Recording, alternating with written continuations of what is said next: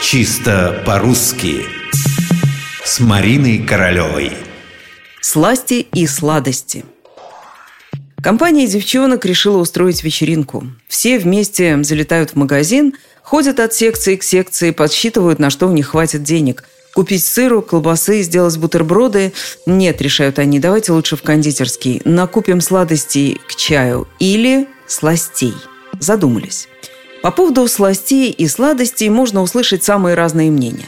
Кто-то говорит, что они равнозначны, кто-то уверяет, что нет, и есть между двумя этими словами хоть тонкие, но различия.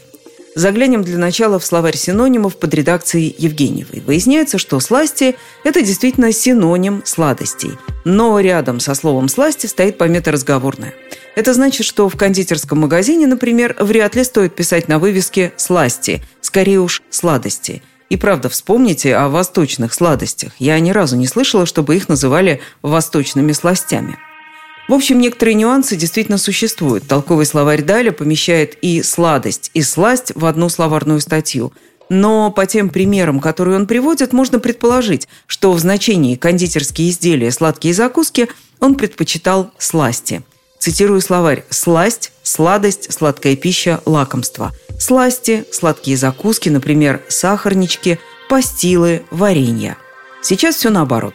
Слово «сласти», кажется, отступает. На его месте постоянно оказывается слово «сладости», причем тоже во множественном числе.